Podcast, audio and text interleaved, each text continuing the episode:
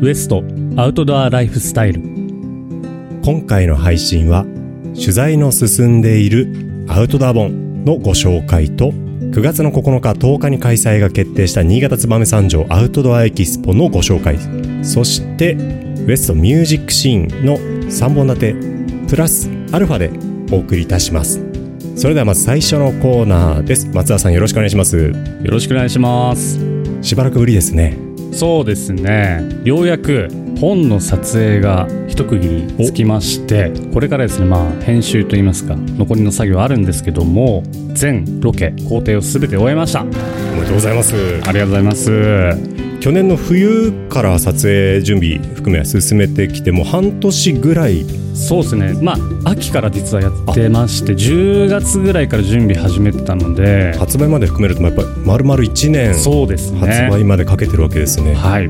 ようやくクランクアップっていうんですかね。最後のロケが終わったと。昨日終わり縦ほやほやでお疲れ様です。ありがとうございます。どれぐらいのロケ数今回のアウトドア本、はい。まあ、今までキャンプ本が第1弾第2弾とあって今年はアウトドア本ですとアクティビティに振った本ですよということでありますがどれぐらいのロケ、まあ、本当に新潟県内隅々行ってらっしゃいましたけれども。そうですね。ロケは、まあ、細かいロケも含めると20近いですね。20も行ってるんですね、はい、取材だけで終わってるのもあるんでそういうのを含めるともう本当20ぐらいですね今の本の作り方じゃ考えられないですよ。そんなにロケ切って本作るって、はい、ただまあ今回もですね引き続きジョイフルターンの大西さんと近藤さんあのキャンプのね取材だけじゃなく外遊びも一緒に来てもらったのでまあこれはもう私のもうこだわりポイントなんですけど普段まあ何ていうんですかグルメとかねそういう撮影だったり。わからない方のためにご説明申し上げるとジョイフルタウンさんは月刊新潟とかかつてパスマガもやってましたね。あそうですね。はい。そういった街ネタが多いローカル誌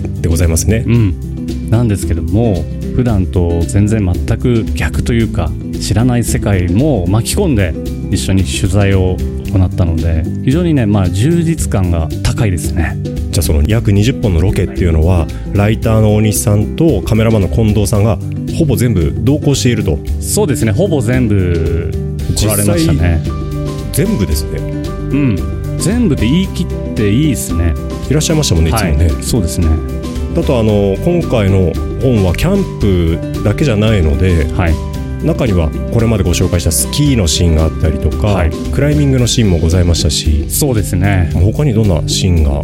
あとはカヤックで下ったりとかですね。下ったり。はい。あと自転車で山を下ったりとか。下るんですねそ上 りはまあ岩を登ったりですけどまあいろんなバリエーションをこう紹介したくてまあ歩くとか走るだけじゃなくていろんな乗り物まあカヤックもそうですし自転車バイク。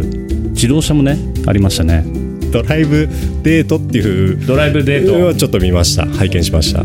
まあてんこ盛りですね。そういった意味でも、はい、キャンプだけじゃなくて外遊び、はい、外で何をして遊ぶかっていうのを季節を通してご紹介してますんでそこがねすごいこだわりポイントです今回の本は新潟県内がロケ地になっていて、まあ、20か所別々の場所ですよっていう中で、はい、新潟の遊び方が見つかるあるいは我々が普段こんなことしてますよっていうのも含めですかね、ね、はい、我々スタッフが普段遊んでることもそうですしそれプラスガイドさんとしか行けない風景も見どころなんですけどもそういったガイドさんもね今回は何人か素晴らしいガイドさんがガイドしてくれましたんでしかも天気が全部良かったのでああいいですね。素晴らしい写真に仕上がってると思います。今年の天気を全部引き当てたわけですね。ほぼほぼそうですね。そのガイドさんっていうのは、はい、私たちが普段お願いしようと思えばできる方々なんですか？そうですね。あのできるんですけどなかなか情報がこう取りづらいといいますかハードルが高く感じることもあると思うんですけどもそこをまあ我々が一緒に体験することによって分かりやすく馴染みやすくなるんじゃないかなと思ってます。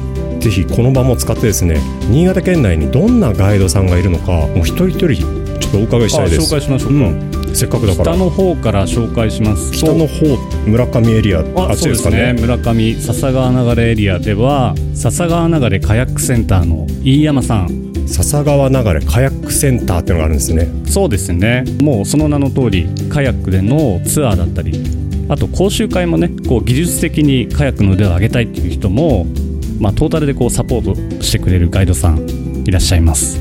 笹川流れっていうことは海のカヤックですねそうですね。あそこはもう景勝地ですのでいい眺めでいい海でカヤックを楽しむことができますし非常にね丁寧な講習やガイディングしてくれますね。あの透き通った海でカヤックで初めての人でも大丈夫なんですか？ガイドさんがつけば大丈夫？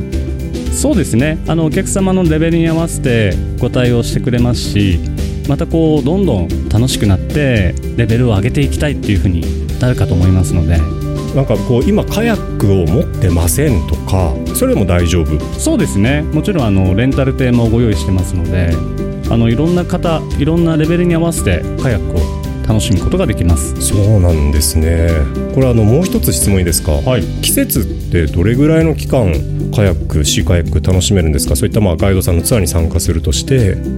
えーカヤックですと飯山さんのところは、まあ、真冬以外はツアーだったり企画してますね。あそうなんですね。結構じゃあ長い期間夏だけ7月8月だけっていうことではないんですね。そうですね。で新しくあのキャンプツアーも始めてたりああいろんな楽しそうなツアーをね企画してるので我々もね体験したいと思ってますしね。それ実は私行かせていただいてキャンプツアーってやつですね。シーカヤックに荷物積んで。なるほどあの非常にはい楽しく安全に、安全にここ大事ですね。安全にそして漕ぎ方も教えてくれて、うんうん。楽しかったです。なるほど。その時は釣りもしたんですか？釣りもすみませんね。あの私だけちょっと釣りの船で行きましたけれども、なるほど。ヒラメとはい、マゴチが大きいので夜あのキャンプでみんなでその日はあの、刺身うんでちょっとポン酢とかともあえて美味しくいただきました。ああそういう食も楽しめたりね。よかったですね。うん。だからこう慣れてきたらキャンプツアーなんか本当面白いかと思いますよね。ね。なるほど。1人目でこんだけなんかちょっと行きたい気持ちになってきたんですけどどんどん行きましょう。2人目の方、北から始まったからちょっと南に下がると。はい。じゃあ中越地域はですね、えー湯沢地域で活動してます純里奈さんっていうですね純さんと里奈さんがやってる純里奈さん。純里奈さん。マウンテンサービスっていう。湯沢のガイドさんっていうとやっぱり湯沢って冬雪のイメージありますけれどもそれ以外の期間もやってらっしゃるってことですね。そうですね。冬はあのバックカントリースキーもガイディングしながら夏はまあ普通の登山だったり、はい。昨日も体験した沢遊び沢登りのガイドもやってる方ですね。さらっと今昨日も体験したっておっしゃいましたけど昨日ご一緒だったんですか？そうなんです。昨日は9月に出るその本の撮影でですねその模様も楽しめますので。本の模様ちょっと謎のベールに隠されましたがちょっと気になりますね。どなん何をしてきたんですか？昨日はユーザーの、まあ、奥地にある沢をですね登って川遊びですね。非常に綺麗な沢で沢登り楽しんできました。いいですね。沢登りってちょっとやっぱこれもハードル高いように感じるんですけれどもどんなもんなんですか？まあそれこそ先ほどのジョイフルターンの大西さん近藤さんなんかも全く初めての経験でしたけれども非常に楽しそうにしてましたよ。やっぱガイドさんがいると楽しく過ごせる？そうですね。いろんな不安がなくなりますよねもうもう大丈夫だとうん。いう前提で遊べるからより一生懸命楽しめるってことですね。そうですね。非常に安心感高いですし山の楽しみ方いろんな一面を見せてくれるやっぱりガイドさんのスキルってその安心面もそうですし楽しみ方見方が変わりますよね。ガイドさんがいることで普段の風景も違って見えるし入っていけないところにも入っていける。それがしかも安全にって言ったらこれはやっぱり価値がありますね。そうですね続いてですね同じくユーザーで活動してる飯田千佳子さん。飯田さん。はい。女性の方ですね。どんなガイドさんなんですか？あの湯沢の近辺の山平っぴょうだったりいろんな山谷川も牧畑越後駒いろいろありますけどもその辺の山の登山ツアーなんかを非常にやってる方ですね。この登山ガイドさんっていうのは私たちあの参加していく中でもいろんなタイプの方がいらっしゃるじゃないですかすごく植物が詳しいですとか、うん。岩のところを登らせてくれますとか、はい。いろんな方がいらっしゃると思うんですが飯田さんは何が専門というか何が得意分野になるんですか？飯田さんはいやまさに植物に非常に詳しい方で飯田さんの事務所伺ったんですけども自分であの納屋をリノベーションしてねやってらっしゃったんですけどもそこの敷地内もいろんなこう植物を。もう普段からお好きでいらっしゃる。そうですね。野菜を育てたりナチュラルな方というんですかね。そんな印象を受けたんですけども。非常にざっくりした情報を投げ込んできましたね。はい。まあ、女性らしいあのなんていうんですか料理とか山で食べる食事だったりも楽しみの一つということですので。なんかいろんな山の楽しみ方を教えてくれそうでいいですね。そうですね。また、まあ、女性ならではの目線で山を楽しむことができますし人によってはこう山ってこう男臭いイメージのある方いらっしゃると思うんですけどもそういう女性ガイドさんの山の楽しみ方を教わるっていうのもいいことだと思います。いいですね。あの女性のガイドさん。これ女性の方が山に行こうという時も同性であると安心うんできそうですよね。それは安心感ありますよね。これユーザーはいろんなガイドさんがいらっしゃるんですね。そうですね。まあ山に囲まれてる地域ですしあとさらに飯田さんも、まあ、12年さんと同じでですね冬はバックカントリーガイドもされてますね。やっぱ湯沢ですね。飯田さんはスノーボードかな？スノーボードのそうですね、なので女性でスノーボードを楽しんでる方で登山はねこれからっていう方なんかは登山も楽しんでもらえるといいですね。じゃあ夏は登山のガイドで初めましてという形でお世話になったとしてそのまま他のシーズンの遊び方も同じガイドさんからうん。学べるというか。一年通してねねそれいいですね。いいですよね。自分にこうぴったり合うガイドさんが見つかればはい。長いお付き合いになりそうですね、さあ松田さん今3組ご紹介いただきましたけれども最後4組目ご紹介お願いします。はい、4人目は、えー妙高で活動してますインフィールドの中野さんですね。インフィールド中野さん。はい中野さんはウエストとも古くから信仰といいますかありますけども冬のバックカントリースキー、まあ、テレマークスキーやってますのでテレマークの方もそうですし冬以外はカヤックガイドと登山ガイドもされてるオールシーズン活動してるガイドさんですね。そうですね。中野さんは私もあの昔からお世話になっていて山はもちろん冬山も含めて教わったの中野さんなのでまあ、我々の師匠と言っていいぐらいですよねそうなりますね。全部ね学んだの中野さんからですからね、私たち。そうなんですよね。ちょうどその世代なんですよね。そうですね。てかこの2人なんですよね。いや非常にお世話になってるガイドさんですけども。中野さんのガイドツアーというとやっぱり妙高だし火打ちがメインのフィールドそうですよね。もうあの人の庭と言ってもいいぐらいですよねもういろんなエピソードがありすぎてあれなんですけどいまあ、1個だけご紹介するとやっぱガイドさんさすがだなって思うシーン中野さんについてなんですがはい。万が一の時に吹雪の中でも木1本見ただけで場所が分かるとおっしゃるのは僕は印象的でした、そうですね。やっぱりどこにいるかって我々絶対わからない状況でもガイドさんってねいる時間がやっぱ違うんですよね山の中に。しかもねさらにその地元のガイドさんっていうのは別格ですよね。そうですね、まあ、今回もあのロケで一緒にする時間結構長かったんですけども内容の濃い時間を共に過ごしたんですけどもやっぱりガイドスキル。あとですね岡田さんに関しては撮影慣れしてますよね。撮影され慣れてるっていうことは被写体としてそうです映るシーンがね冬山のバックカントリーシーンってすごいこういい斜面を滑る写真ってあるじゃないですか。見開きで1ありますねページとか、本に載ってるやつですね。はい、あれも光の加減太陽の傾き加減とかこの時間にこの斜面がいいっていう場面何度かあったんですけどこの太陽の位置まで把握してそれに合わせてあの斜面に行こうっていうのがもう新しい体験で。そこまで熟知してそうですね。場数が違うと。はい。あすごい好きだなと思いましたね。こう普段映る側として、まあ、中野さんはメーカーのライダーさんはい、でマウンテンハードウェアなんかは、彼の写真なんかはよく出てますね。ずっとカタログ中野さんの写真でしたもんね。そうですね他のいろんなブランドのスポンサーも受けてますけれどもそういった時にまあ各ガイドさんはよく探すいらっしゃるんですよね。そうですよね。あれこれそうじゃねっていうとよく写真の下の方にね右下とかにスキーや誰々っていう風に出てますんでそういうとこもね面白いですよね。そういったあのまさにそのメーカーのカタログに載ってるようなプロライダーの方々がガイドさんもやってるからガイディングサービスに申し込むと、うん。プロライダーと滑れる。そうですね。っていうプロライダーが魅力もあり滑ったます斜面を滑れると。場合によってはあの写真のあのシーンで。そうそうそう ってことも、ねできるかもしれないと。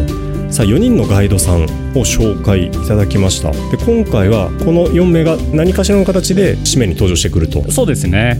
ガイドさんあってのフィールドですし、まあ、新潟のフィールドをやっぱり話を聞くともっともっと広げたいっていう声よく聞くんですけどもそれのこうお手伝いといいますか入るきっかけになればいいなっていうような本にしたいと思ってました。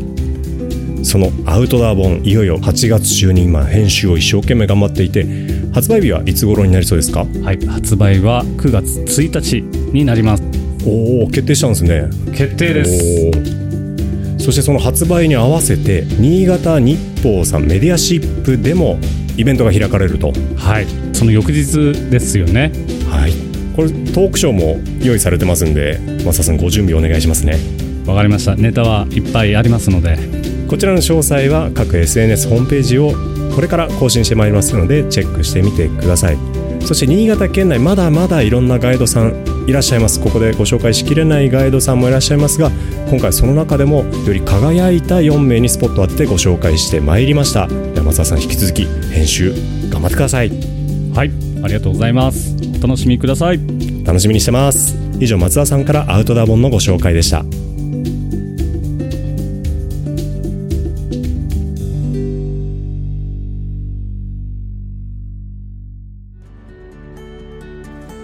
新潟百名山フォトコンテスト2023インスタグラムとツイッターで開催中。作品が選ばれた方にはウエストで使える商品券3万円分ほか豪華商品をお送りします。投稿受付は10月31日まで。日本海側最大級のアウトドア博覧会アウトドアエキスポ。9月9日10日に開催決定。広がる遊びのヒントがここに。前売り券絶賛発売中。ウエスト各店またはファミリーマートにて。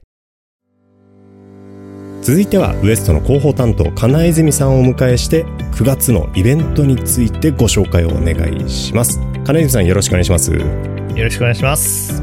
さあいよいよ9月9日9月10日開催の新潟燕三条アウトドアエキスポが近づいてまいりました。金泉さん準備のほどはいかがでしょうか？はい。準備の方もだいぶ大詰めに差し掛かっておりまして出店ブース揃いまして今コンテンツの方もね続々と決定をしておりますしイベントの全容がついに明らかになったという感じです。どんどんどんどん SNS で出店ブース公式インスタグラムツイッターなんかで紹介されてますね。はい。そうですね。今回ですねなんと100を超えるブースが集まりました。100? はい。すごいですね去年を大幅に上回るご出店いただく皆様のおかげでえ大変盛り上がるイベントになると思います。前回の会場ですらこうブースがひしめき合っていてすごい密にこうねブース入ってるなと思ったんですけどそれをさらにグレードアップしていくわけですね。そうですね。大釜の隅から隅まで楽しめる仕様になってると思いますじゃあ前回よりもパワーアップした内容見どころをまた教えてください。はい。今回はですね新潟燕三条アウトドアエキスポの名の通り私たちのこのいる新潟そして燕三条のアウトドアブランドの出店が約30ブースほどですね今回ご出店いただけることになりましてこの地元のアウトドア産業というものをもう全て体感していただけると言っても過言ではないそんな仕様になってます。30もあるんですね。はい。これ燕三条だけで新潟県でっていう感じですかね。そうですね。燕三条と一部新潟県も含めまして、まあ、約30という言い方をさせてもらってます。さすがこのタイトル歌ってるだけある日本一のアウトドアブランドの集積地これをまさに体感できるのがこの新潟市大釜9月9日10日のアウトドアエキスポと。はい。他にはですね昨年に引き続き体験コンテンツも非常に充実をしております。去年あの大変人気を博しておりましたキッズボルダリングウォール。お客さんいっぱい並んでました。あとサップカヤックのプールでね乗船というか体験のブース。あとスラックラインや遊びなんかの体験などもありましたが今年はそれに加えましてさらに。さらにサウナのまず体験とサウナテントサウナってことですかそうですねテントサウナになりますねまた外会場にもステージが設けられるとそうですねそちらで今年は各テントブランドのご担当者様によるテントの設営の講習であったり新製品のご紹介みたいなコンテンツも予定をしておりますいいですね学べるってことですね遊べるだけじゃなくてそうですね外会場はまだまだ他にもね飲食のブースがあったりとかあるんですが中の方もさらに進化してるって聞きました。そうですね。今外にもステージとおっしゃいましたけど屋内会場の方にも今回大型の特設ステージご用意しております。そちらのステージコンテンツもですねぜひ楽しみにしていただけたらなと思います。私たちにとっては大型ってことですねあのステージは。そうですね。そんなすっげえでっかいわけじゃないんだけどもりもり盛りだくさんではい。ステージコンテンツ今準備してると。去年計画はしてたんですけどちょっとできなかったので今回ね実現したということで、まあこちらも面白そうな企画がですね目白押しとなってます。こちらのステージは私たちこのラジオやっていたりとか普段 YouTube で活動してるメンバーが生身で出現すると。生身で。実際に会えるということで他にもですね抽選会であったりとかあとこちらも屋外と同じで各ブースの皆様にある商品紹介であったりとかそういったさまざまなコンテンツご用意しております。いいですね。中もやっぱりグレードアップしてるってことで。そしてこの新潟燕三条アウトドアエキスポの9月の9日10日の開催ということですけれどもこれ入るにはチケットがいましたよね。そうですねチケットの方がこのウエストの店頭でまず7月の29日土曜日から販売をスタートいたします。前売りチケットがあるんですね。そうですね。前売りの方が税込み800円となっております。これ前回は小学生以下無料でしたけれどもはい。今回はどうなんですか、そうですね。今回も同じく小学生以下無料という案内になっております。じゃあご夫婦と3人お子さんいらっしゃるよってところは2人分の料金だけで5人入れるんですね。はいその通りです前回本当にお子さんいっぱいいらっしゃっていただいてファミリーで楽しめるコンテンツがより盛りだくさんになってますね。そうですね。ご家族で来ていただいて1日楽しんでいただけるようなイベントを目指しております。そしてこのアウトドアっていう名前を冠しているのでこれキャンプだけじゃないがポイントですよね。そうですね。会場にはキャンプのブランドだけでなくさまざ、まなウェアであったりギアであったりのアウトドアブランドの皆様であったりあとスキー場であったりとかあとカヤックや登山のガイドさんなんかもいらっしゃいます、まあ、アウトドアというくくりで、まあキャンプだけではなく広くアウトドア全体をですね包括する。それも体験していただけるようなイベントになります。ここがいつも皆さんからキャンプイベントでしょうって言われるんですけどこれキャンプイベントじゃないんですよね。そうですね、まあ、キャンプというくくりだとご出店いただく皆様もちょっと難しいかなって方もいらっしゃったかと思うんですけども今回まあアウトドアという大きいくくりで開催をしておりますので他のキャンプ系のイベントではなかなかこうご出店している姿見られないような方々もいらっしゃると思うのでそれもぜひ楽しみにしていただけたらなと思います。新潟の遊び方が目白押しそして直接そのメーカーさんであったりガイドさんにお話が直接聞けますよということでそれもぜひ楽しんでいただきたいなというふうに思っております。あとそうだ金泉さん、はい。今回チケットの販売の方法がウエストだけではなくて他のところでも買えるとそうですね。今回ファミリーマートさんで前売りチケットを販売することにいたしました。おおそうなんです。はい。マルチコピー機ってやつですね。そうですね。よくね他のイベントとかでチケット買われる時使われる方いらっしゃると思うんですけども、えーあちらで8月中旬からえー順次お買い求めいただけるようになりますそうなんですね。じゃあこれ全国どこでも買えますよということですね。そうですね。料金の方はまあ同じく800円なんですけどファミリーマートのチケットの方は料金以外に、まあ、少し手数料の方かかるんですけど、まあ、全国でお求めいただけるというものになってます。それでも当日券が1000円で前売り券が800円ということなので、手数料が乗っかっても当日券買うより前売り券の方がお得ってことですね。そうですね。はい。お得になってます前売り券はウエスト各店にて絶賛販売中になります。カウンターにてお求めください。また通販をご利用の方はウエストウェブストアでも販売が予定されていますのでこちらもチェックしてみてください。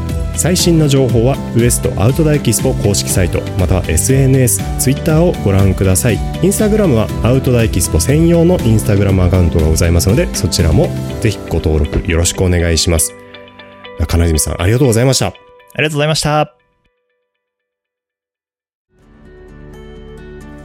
新潟百名山フォトコンテスト2023インスタグラムとツイッターで開催中作品が選ばれた方にはウエストで使える商品券3万円分ほか豪華商品をお送りします投稿受付は10月31日まで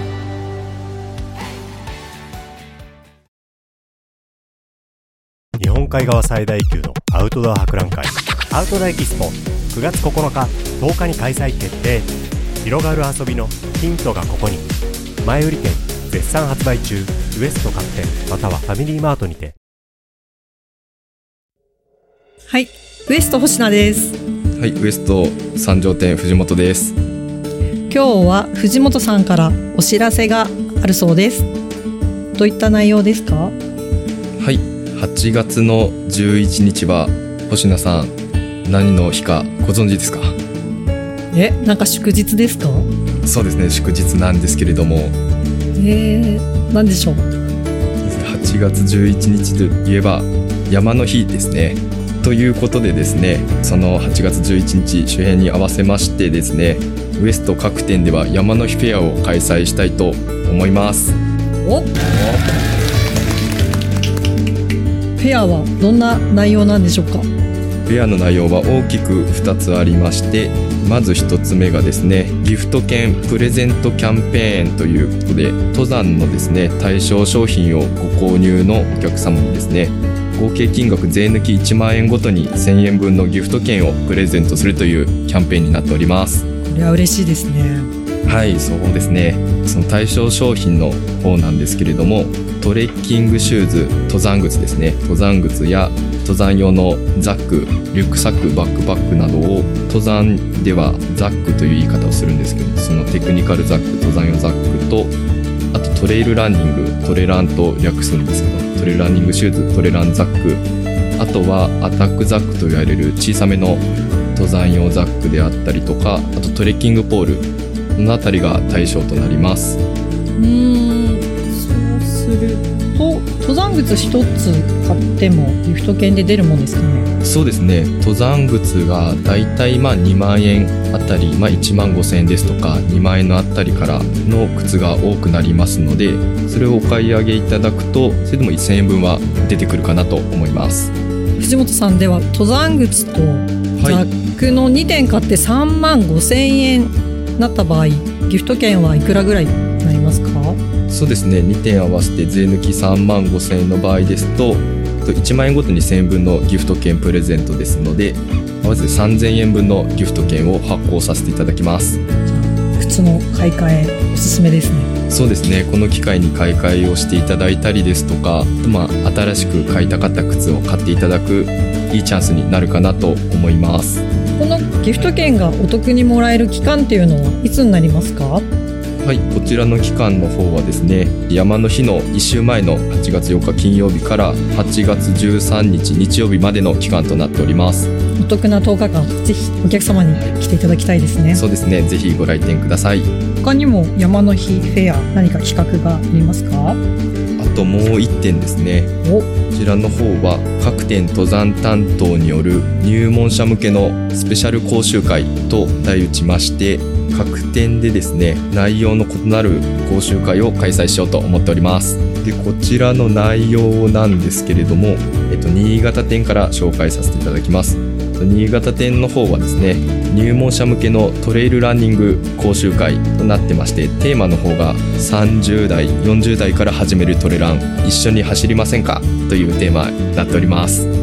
内容の方が30代40代から始めるトレランのその魅力や知識その他ですねここはすぐ走りやすいですよというようなおすすめのコースこちらもご紹介させていただければと思っております。普段その走りに行く場所が聞けるというそうですね非常にはい生の情報嬉しいですね、こちらの方は上田の方が担当しております三条店の方は私藤本が担当させていただきましてトレイルランニングのレースの入門者向け講習会トレランレースに必要な準備とテクニックということでですねエントリーの際の注意点ですとかあとまあレースで実際に使用した装備、まあ、こういった装備が良かったですよというようなところからあとはまテクニックと入ってますので、まあ、こういう使い方するといいですよというようなご紹介あとまあトレイルランのレース中はこういったの私食べてますよというようなものも紹介できればと思っております。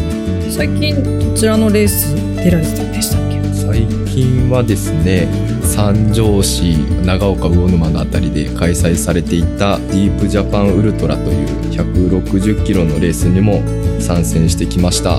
そういったレースの情報などもそうですね、まあ、初めての人向けの回となってますのでショートレースと言われるような10キロから30キロあたりのレースのものを主に紹介していければなと思っております。はい。続いて長岡。はい。そうですね。長岡店の方は井田の方が担当してましてこちらの方は登山の入門者向けの講習会というよりか相談会で登山基礎の振り返りとちょこっとステップアップというテーマで開催する予定となっておりますでこちら内容の方は入門者の忘れがちな基礎の振り返りとあとステップアップその他長岡店スタッフのリアルな装備も紹介しちゃいますということで、まあ、どういった装備使ってるのか気になってる方もいらっしゃると思いますしそういった方やっぱ初心忘れるべからずというような言葉がある通りやっぱりそういったところを怠ってしまうと怪我をしたりとか山だとやっぱりリスクが大きくなるのでそういったところの振り返りも含まれた相談会となっております。普段お店でどういった相談が例えば？そうですね。やっぱり初めての方とかですとまあ本当にザックの選び方登山靴の選び方っていうのはもちろんですし初めて数回登ったっていう方ですと、まあ、どういった山がおすすめですかっていうのですとかあとまあ基礎の振り返りということで登山のザックもストラップの配置であったりとかまあ調節ですね。ちょっと重い荷物とか背負う時にしっかりと背面の調節したりとかそういった内容も結構聞かれること多いですかね。当日集まった方の自分のそうですねはい。聞きたいことを聞きたいことをその場で相談してもらって、はい、相談解決してもらえるという。そうですね。最後上越店。はい。上越店の方はですね担当者花田ということで、まあ、私と同じ新潟百名山っていう企画やらせてもらってそうですね、はい。まあ、いろいろすごいものすごい山登ってたりスキートレラン何でもやる爽やかなスタッフなんですけれどももう迷わないコンパスの使い方というテーマでですね、まあ、入門者の方から中級者向けの登山講習会を開催する予定になっております。こちら内容の方はコンパスを使った地図読みの基本知識とあと実践で使えるコンパスの活用法伝授ということでですね一番最初のコンパスの使い方の説明からこういう風にするとさらにもっと便利に楽しく使えますよというところを楽しく学ぼうという講習会ですね。やっぱりまあ今だと携帯のスマートフォンとかの GPS とかもすごい精度がいいんですので、まあ、そういったアプリとかで自分の位置ここら辺かなっていうのを確認しがちな方多いと思うんですけど、そうですね、はい。まあ、携帯電話っていうのは何かあった時の下界とかとつながるですね。最後の手段になりうる道具になりますのでコンパスとかを持っていって自分でどこにいるかっていう特定をするのも楽しいですし、まあ、そういった最後の道具を使わないためにも技術を覚えておくのはすごいいいんじゃないかなと思っております。ここちらはフェア期間毎日やってるんですか？ちらの方は8月4日金曜日の18時からと8月5日土曜日の11時からの1時間ほどの予定で開催となります。各店でテーマが違って同時にそうですねはい。行われるということですということですねねはい。なのでまあちょっと行ける方は金曜日にどこかの店舗聞いてもらってその次の日にまた別の店舗で聞いてもらうということもできますので。そうですね。2はい。回チャンスがそうですねはい。ねですので、まあ、そういった利用の仕方をしていただいても構いませんのでこの機会にですね、まあ、店舗ごとにウエストはもう商品ラインナップも違ってきますのでまあいろいろとスタッフの方と話してもらってそういったのとも楽しんでいただければと思います。はい。こちらは特に事前に連絡とかは？あそうですね。事前予約もなしで大丈夫であと講習会の参加料の方も無料となっております。じゃあ気軽にお買い物がてらそうですね。お買い物がてら来ていただいたりこちらの講習会を来た帰りにお買い物をしてギフト券のプレゼントキャンペーンもございますのでそうですね。ちらはい。2つ楽しんでいただければと思います。藤本さんでは最後にもう一度フェアの期間などお願いいたします。はい、と、期間の方ですね、えー山の日フェアのギフト券プレゼントキャンペーンこちらの方が8月4日金曜日から8月13日日曜日までの期間となっておりますでもう一つ各店登山担当による入門者向けのスペシャル講習会。こちらの方が8月4日の金曜日18時からと8月5日土曜日11時からの1時間ほどの開催予定となっております。というわけですね。プレゼントキャンペーン。あとスペシャル講習会の方この期間に行っておりますので山に関してわからないことや知りたかった知識を深めていただきお得にお買い物を楽しんでいただければと思います。皆様ご来店の方お待ちしてます。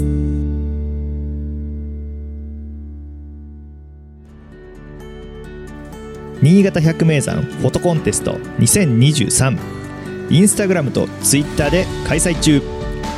作品が選ばれた方にはウエストで使える商品券3万円分ほか豪華商品をお送りします。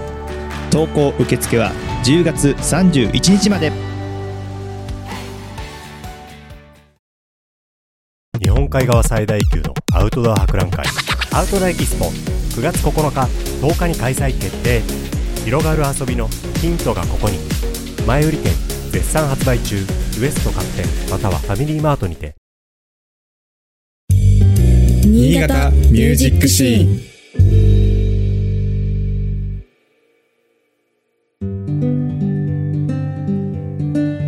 ン。こんにちは。ウエスト長岡店の青木です。ここからは新潟ミュージックシーンのコーナーをお届け。月刊新潟紙面上で連載中の特集新潟ミュージックシーンより新潟の音楽シーンで活躍する旬のアーティストについて最新情報や音源を月刊新潟の音楽担当田崎さんと一緒にご紹介していきます。田崎さんよろしくお願いします。よろしくお願いします。オープニングはもうさらっといけるようになりましたね。素晴らしい。じゃあ今回で4回目の収録っていうことで7月の15日に長岡店のカフェのライブステージの方で月刊新潟の田崎さんとウエストミュージックの方で新潟ミュージックシーンボリューム1っていうライブイベントを行いました。イエイライブイベント楽しかったですね。本当に楽しかったですよね。いやもうリハしてる最中から「うわこれはいい!」って 一番最初のフィグバッシュはいはい、ねリハからああやってよかったってもう準備してた側としてはもう 感激してしまったというかね。うんうんうん。第1回目って第1いうことで。回目としては成功ってことでよろしいでしょうか？いいと思います。ありがとうございます。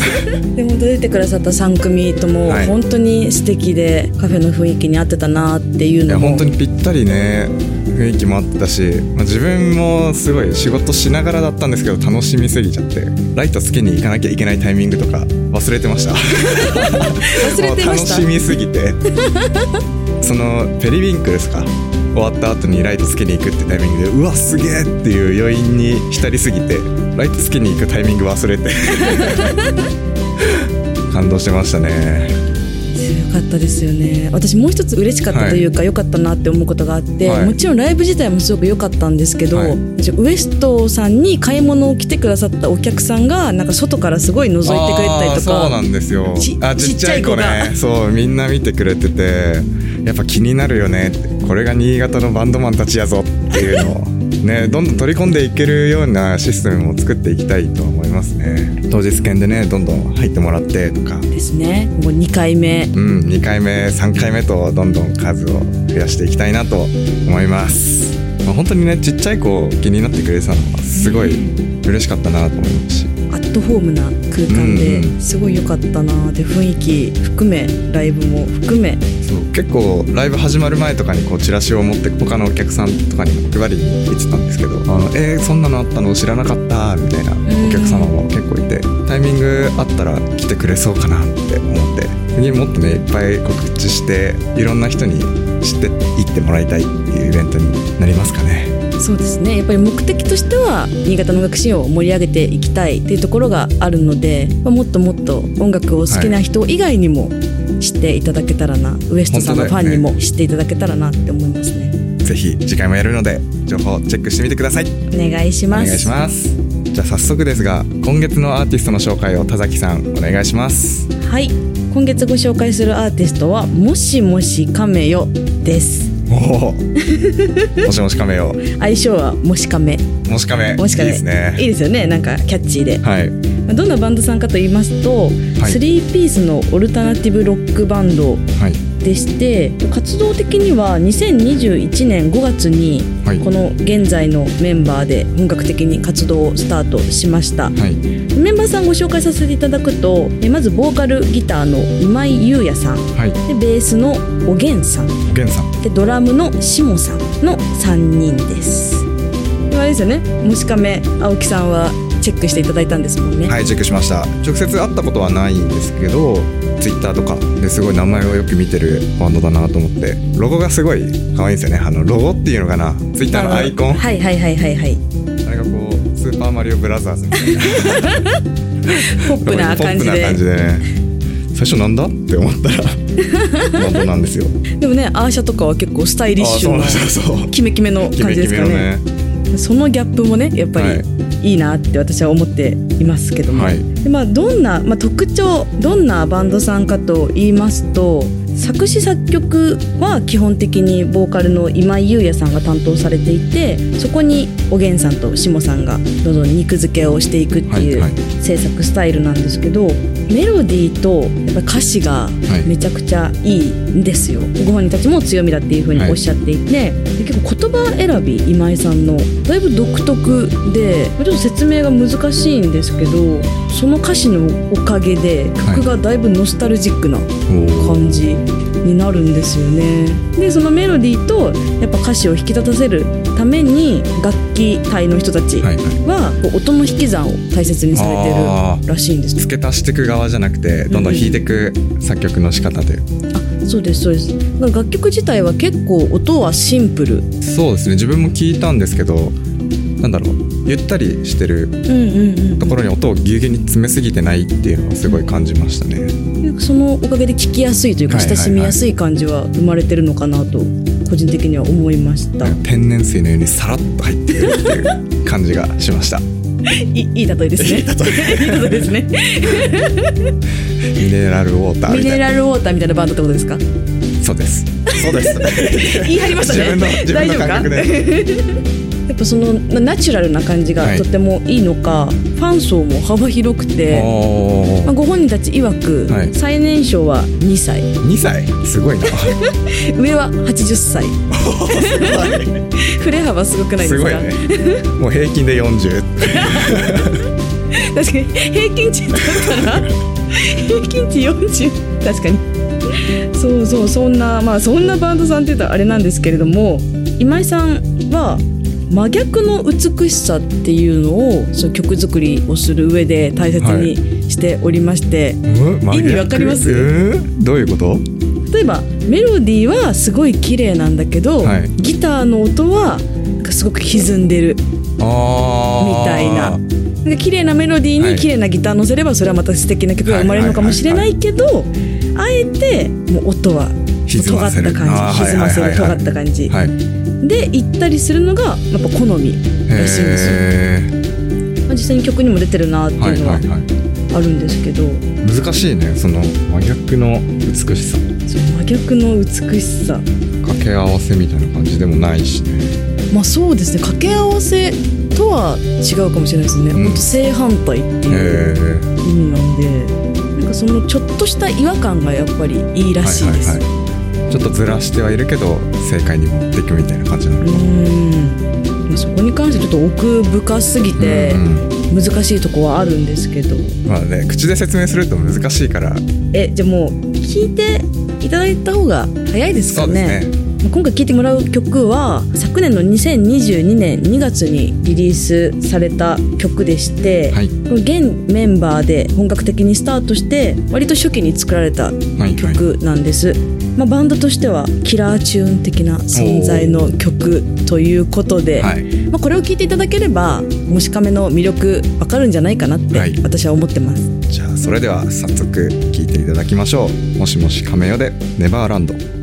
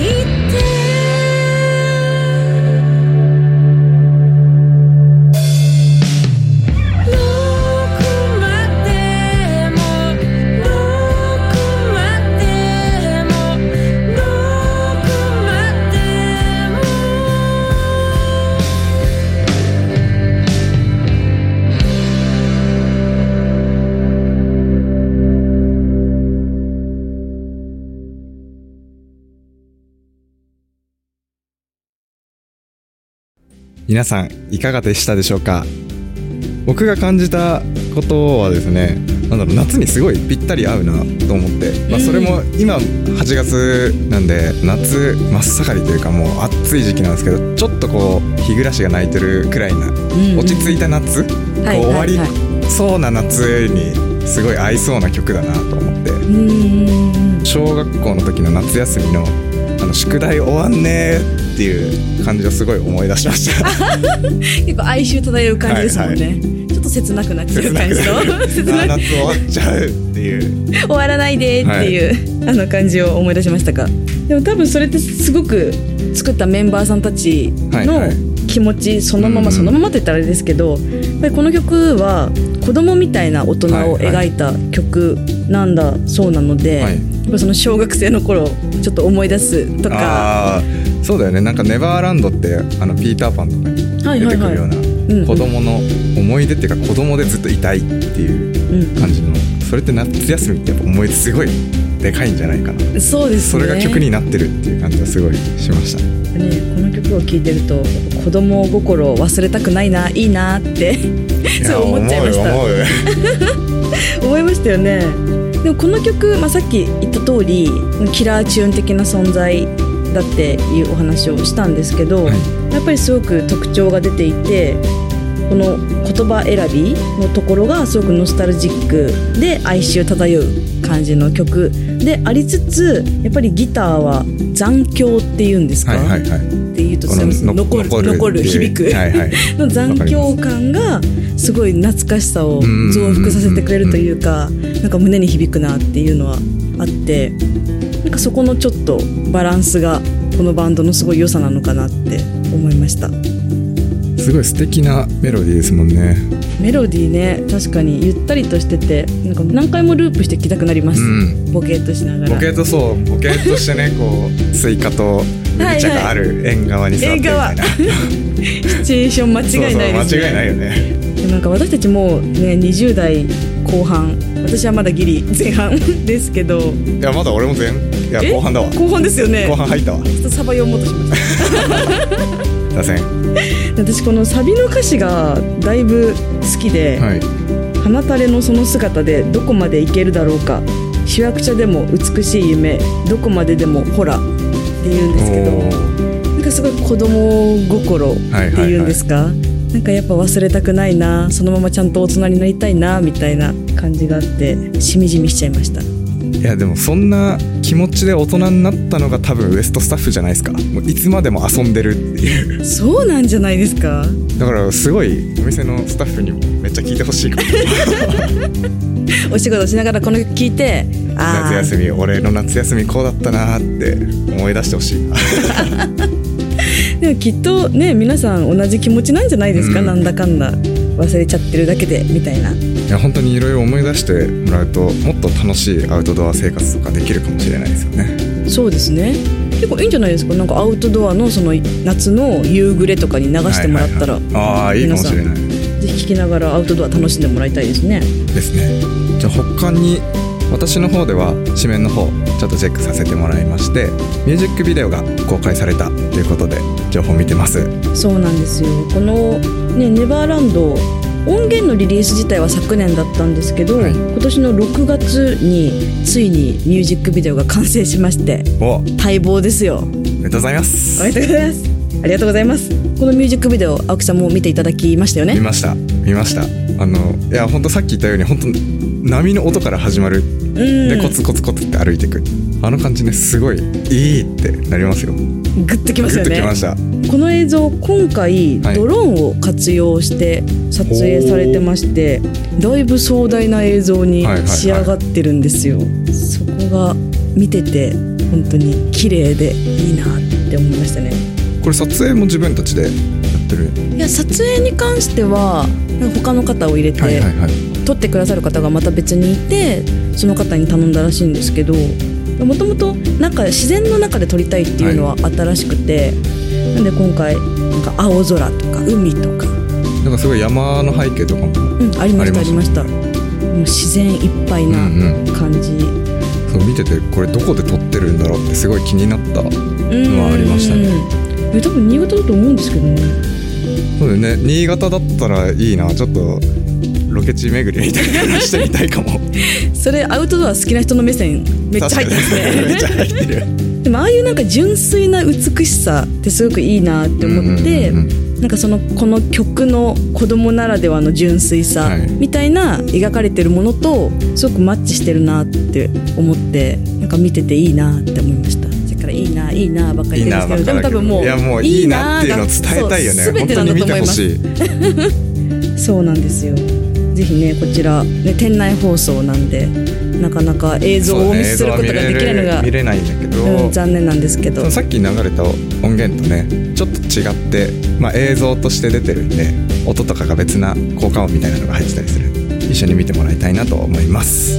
それでは田崎さんもしもしカメよについてのインフォメーションお願いします。はい今ご紹介した「ネバーランド」のミュージックビデオが6月に公開されております。こちら YouTube で見ることができますのでぜひチェックしていただけたらと思います。検索の仕方は？検索の仕方は「もしもしカメよ」で「ネバーランド」は英語はい。で検索していただけたら出るのかなと思います、もしもしはひらがなでカメはカタカナでよはまたひらがなそうですね。もちろん YouTube から検索して見ていただくことも可能なんですけど月刊新潟8月号を購入していただいた方は、右下に QR コードがついておりまして新潟ミュージックシーンのページもしもしカメを紹介しているページの右下に QR コードがついていますのでそちらから飛んでいただいても見ることができます。なんで私の書いた紹介文とともにミュージックビデオも一緒に楽しんでもらえたらなと思いますざいます。まあ、今後また新しい音源の制作等々も考えていらっしゃるってことだったので、まあ、それも SNS をチェックしながらはい。楽しみに待っていただけたらなといった感じです。はい。Twitter のアイコン？アイコンもぜひ見てほしいなと思います。今回の放送はもしもしカメをご紹介しました。今回ご紹介させていただいたもしもしカメのインタビュー記事は月刊新潟8月号に掲載されています同じく月刊新潟で連載されている新潟の音楽シーンを支える方たちを紹介する新潟の音楽人のコーナーもぜひチェックしてみてください。田崎さん今日もありがとうございました。ありがとうございました。新潟百名山フォトコンテスト2023インスタグラムとツイッターで開催中。作品が選ばれた方にはウエストで使える商品券3万円分ほか豪華商品をお送りします。投稿受付は10月31日まで。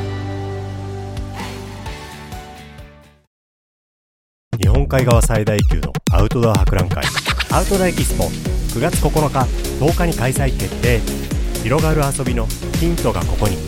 前売り券絶賛発売中。ウエスト各店またはファミリーマートにて。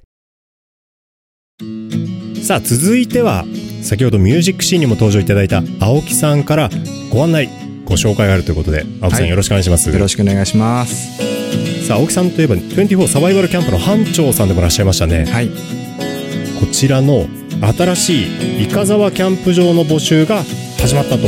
そうなんです。さあこちらいつからいつまでの募集期間になりますか？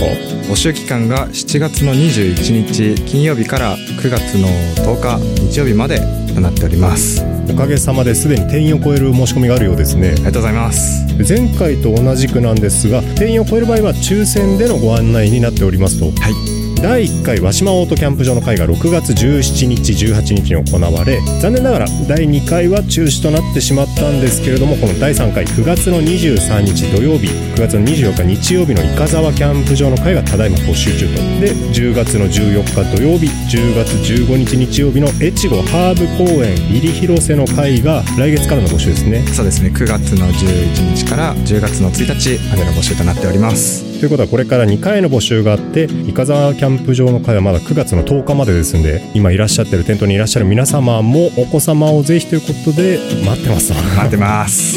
さあ第1回和島オートキャンプ場の開催が行われたわけですけれどもこの24サバイバルキャンプ2023どういったイベントになってますか？第1回和島オートキャンプ場の会が開催されましたが青木さん班長さんでした、はい。どんなことをされてたんですか？と自分が考えてるプログラムは謎解きサバイバルゲームっていうものになってましてキャンプ場広いのであちこちを回ってみようっていうプログラムを考えたりとかあとはナイトハイクですね。夜暗くなってからキャンプ場を回ってみて面白いところないかなとかっていうのをやってみました。対象となっているのは小学校3年生から6年生のお子さんでしたけれどもみんな生き生きとね走り回ってサバイバルゲーム参加してましたねかけるのも大変なくらい 自分たちも汗だらだらになりながら 楽しんでました。6月でしたが、まあ、暑い日だったんですね。そうですね。天気もすごい良くて和島キャンプ場はすごい海も近くて海の近くまで行くっていうプログラムっていうか謎解きの答えがあってそこの近くまで行ってみんなで海綺麗だねっていう感想をもらったりとか。よかったですよね。スカッと抜けた青空に広い海が見える和島キャンプ場ならではのロケーション最高でした。そうなんですそしてこの間伊香沢キャンプ場の方にもこの班長さんとサバイバル先生ではい。事前にあの入ってらっしゃいましたね、あ現場に。そうですね。下見っていう形とあとはもうちょっとこうプログラム充実させようっていうことで研修っていうことで行ってきまして伊香沢キャンプ場なんといっても面白いのが大きな川があるっていうのがありますねそうですね。他のキャンプ場と違ってど真ん中を川が流れていると。でそこでフリーサイトと区画サイトが分かれてるような仕立てになってるキャンプ場ですね。で名物といえば釣り橋も一つ名物ですよね。釣り橋ありましたね。久々に釣り橋渡って歩いたんですけどゆらゆら。やっぱしますね。ちょっとドキドキしながら歩いてました。あれやっぱ小学生の頃自分たち振り返るとああいうのは楽しいですよね。そうですね。こうなんだこの先何があるんだろうってやっぱワクワクするのですごい会場もその吊り橋を渡ってになるので来た段階から楽しめると思います。ここから先を越えたらもうサバイバルキャンプが始まるぞと。でこの伊香沢キャンプ場自体はキャンプ場としてもスーパー人気キャンプ場の一つですね、はい、南大沼のキャンプ場の中では多分トップクラスのキャンプ場になってると思います私たち開催するのは吊り橋の先のオートサイトではなくフリーのサイトの方で貸し切りという感じで会場用意されていると、はい、ここならではのプログラム他に何かあったりするんですか？そうですね。ちょっとこの先どうなるかわからないんですけど南魚沼市八色という地域も近いので、まあ、ナイトハイクのタイミングとかでスイカ割りとかもできたら面白いかなと思ってます。八色ってあの八色スイカの八色あそうですそうです。あれ地名だったんですね。そうです地名ですね。ちょっとこの五十沢からは離れてるところにはなるんですけどスイカがすごい有名なので自分たちも研修の時にスイカ割りをちょっとやろうっていうことですごい盛り上がってやってたぜひ実現するといいですね。そうですね。スイカを割ってサバイバルと。はい。こういった形でまあ各会場に合わせて若干内容が現地スペシャルでちょっとずつ違ってるんですね。そうですね。前回ナイトハイクも非常にあの好評で人気でございました。今回伊香沢もナイトハイク行かれるんですか？そうですね。ナイトハイクのプログラムはやろうと思いますどのルートとかってね行ったことある方はあの辺でやるのかなとかいろいろはい。ね、想像していただけるといいかなと思うんですけれども。そうですね。和島の場合だと小川がちょっと流れてるポイントがあったのでそこの生き物を紹介したりっていう感じだったんですが伊香沢キャンプ場の場合はより虫昆虫とかに振ってもいいのかなっていうふうに思ってます。ああ確かに確かに。ね時期的にもいい時期まだまだ9月ということで。そうですね。いいですもんね。じゃあ今度は青木さんの方から改めてこの募集期間そして開催日会場のサバイバルキャンプご案内お願いします。はい。伊香沢キャンプ場のサバイバルキャンプの開催日が9月の23日土曜日から24日の日曜日となってます募集期間が7月の21日金曜日から9月の10日の日曜日までとなっております。ぜひご応募ください。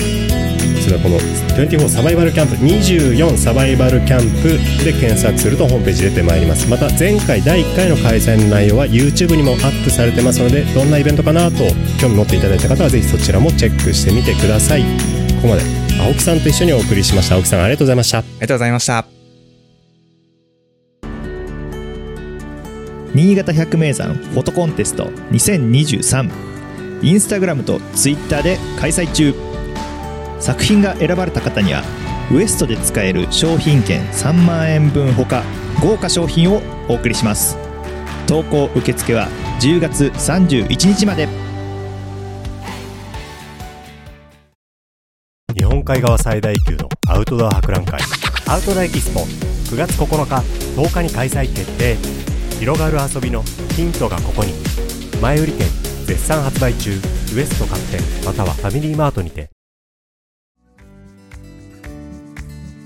アウトドアエキスポのテーマソング、こちらのご紹介を金泉さんお願いします。はい。新潟燕三条アウトドアエキスポ2023の、えー、オフィシャルソングはアウトドアブランドキャプテンスタッグのアンバサダーでもあるつづりづくりさんの「僕らの道」という曲です。それでは早速曲の方聴いていただきましょう。すずりづくりさんで「僕らの道」です。どうぞ。